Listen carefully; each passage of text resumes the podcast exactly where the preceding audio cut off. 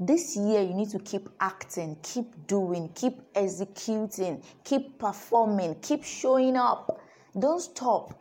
If you fail, try again.